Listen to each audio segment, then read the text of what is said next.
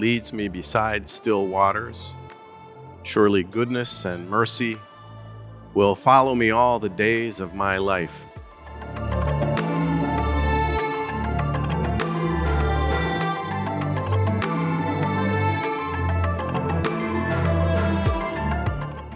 We've covered this ground before, but it's important for us to just be reminded that this idea uh, of the Lord following us, of goodness and mercy following us in the in the Hebrew, the, the root word there for follow that gets translated into English for as follow is radaf, and it, it really uh, uh it, it's a more aggressive sort of thing. Uh, it, it, it refers to a pursuit, a chase, even uh, pursue, dog, chase are some of the terms that uh, when you look it up, uh, you will find. So it colors a bit, does it not? The way we hear that verse, that goodness and mercy are in hot pursuit of us all the days of our life, and we will dwell in the house of the Lord forever. It's such a rich promise.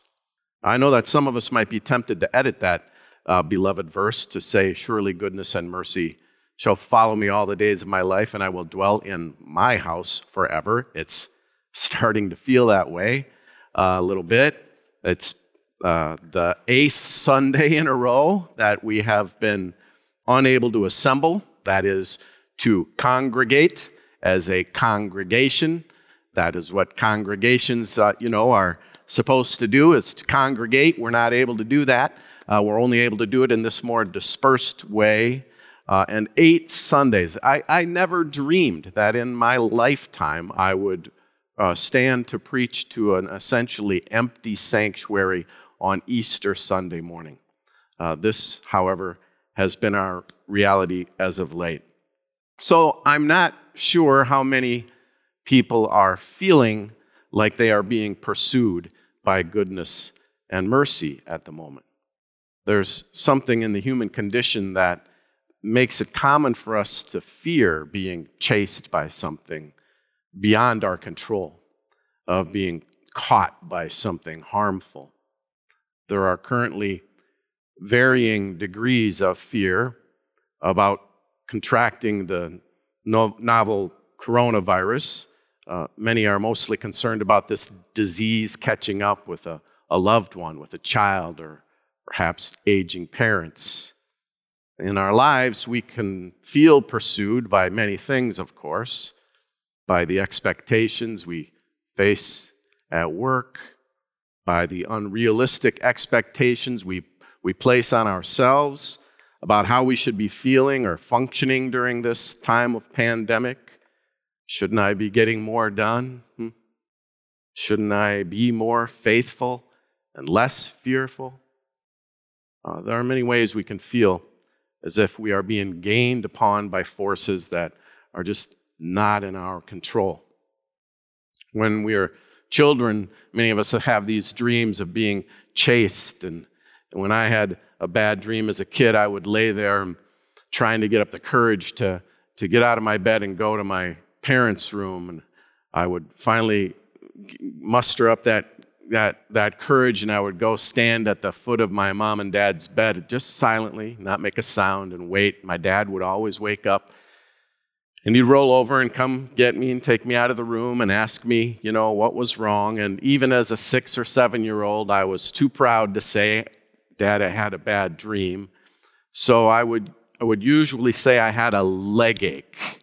A leg ache was my go to story back in those days uh, had them frequently, and dad would usually give me a, a baby aspirin. I don't know if these are still around. Remember these? So I would, I would, I would often worry I would eventually overdose from taking that powerful medication, which I knew I, I didn't really need. I thought that your body somehow must know you don't really have a leg ache. Now you're taking this, uh, and I can still taste that pink little piece of chalk as I chewed it up while my fear subsided uh, because dad was with me. I don't suppose there's a way to ever get rid of all of the bad dreams that we sometimes have when we feel pursued and overmatched. Some of those dreams are, in fact, real and not at all imagined. But what if we knew that there is someone greater, more powerful, presiding over the whole thing, present with us in the midst of our fear. Remember that, that Easter angel that came when chaos was reigning, when the Lord had been crucified and buried and sealed into the tomb, and the, and the earth was shaking, and the, and the armed Roman guards became as dead men, Matthew told us. And that angel rolled back that giant symbol of death and sat on it and looked around. Though we would seem to have tamed this familiar and beloved 23rd Psalm by, you know, cross stitching it and memeing it and memorizing it into submission. Uh, it, it always has something more to give. In the end, we don't need to outrun whatever chases us in our dreams or in our real lives. God's pursuit of us will pass by what we fear to catch up with us, even in the midst of death's dark valley. Surely goodness and mercy will pursue me, will chase me, will dog after me, and claim me. The other piece of this puzzle for me has always been about the times in our lives when we are trying to hide, not only from our fears, but maybe in some way even from God as well. We bury ourselves in work or school or alcohol or consumerism or even fear, anxiety, disappointment, whatever we use to numb or distract ourselves. We can find ourselves in such a deep hole that we don't want to be found by anyone, especially by God. We can find ourselves in such a deep and dark valley that we don't want to be reached by anyone or anything. This is the gospel promise that is embedded in the 23rd Psalm. In the deepest, darkest pit, God will pursue us and find us there. In the darkest valley, God will pursue us and meet us there.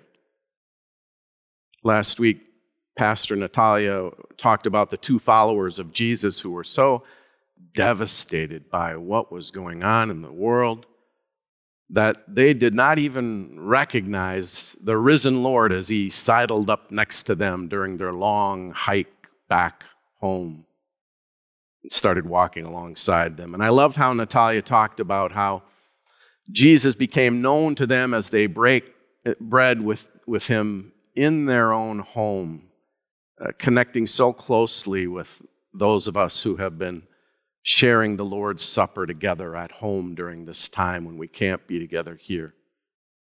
Another thing I, I love about that story is how those two fearful, devastated followers of Jesus were out, they weren't out looking for him, huh? I don't think that we would say that they had a deep and abiding faith at that moment. They, they, had, they hadn't gotten around to being born again. Huh? Or, or making Jesus their, their Lord and Savior. Their hope had been crushed. We had hoped, they said. We had hope. In the end, their salvation had nothing to do with their theology or their decisions or their nationality or any other uh, thing we might use to define them as people the risen Christ came after them, huh?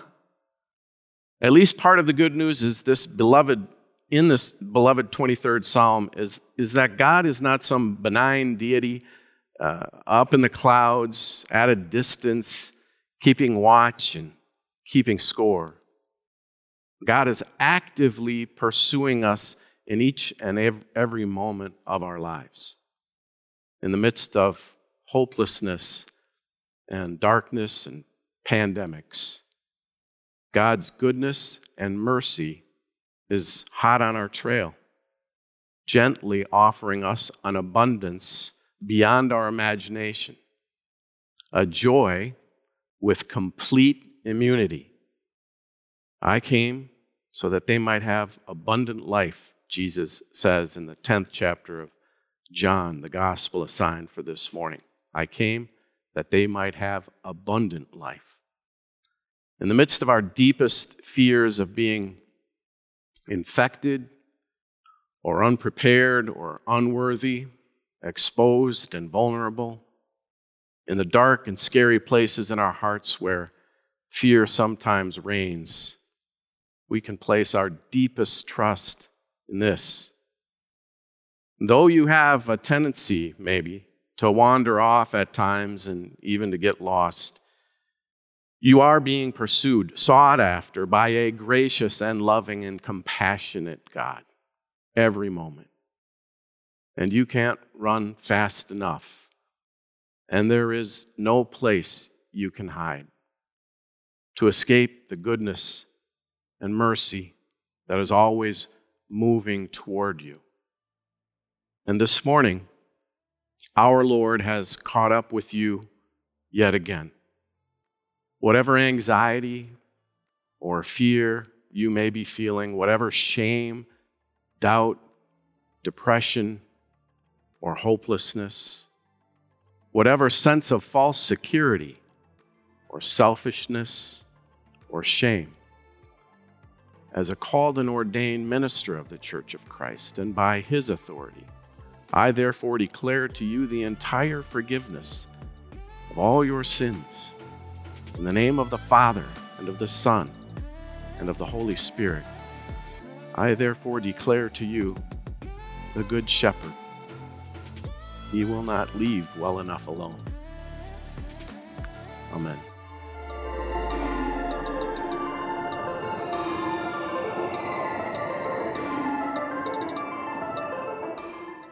Surely goodness and mercy shall follow you all the days of your life. You shall dwell in the house of the Lord forever. And sometimes the way that mercy catches up with us is through those around us, through the people we love. So right now, uh, just look around. Hopefully, you're with somebody and and realize that God is present in that one for you as you are for them. Goodness and mercy in the house of the Lord. Uh, I want to thank you for uh, continuing to support this ministry in ways that can feel like uh, maybe the church is week by week as we're not able to gather, getting weaker and weaker. I want you to know uh, that is not the case. We grow stronger with each week because we know you are out there, and for love of your neighbor, you're doing your best to stay home and stay safe uh, for love of your neighbor. You yearn to be back together in this place where we can encourage and comfort one another. That day will come. It'll come when we say it has arrived and not before.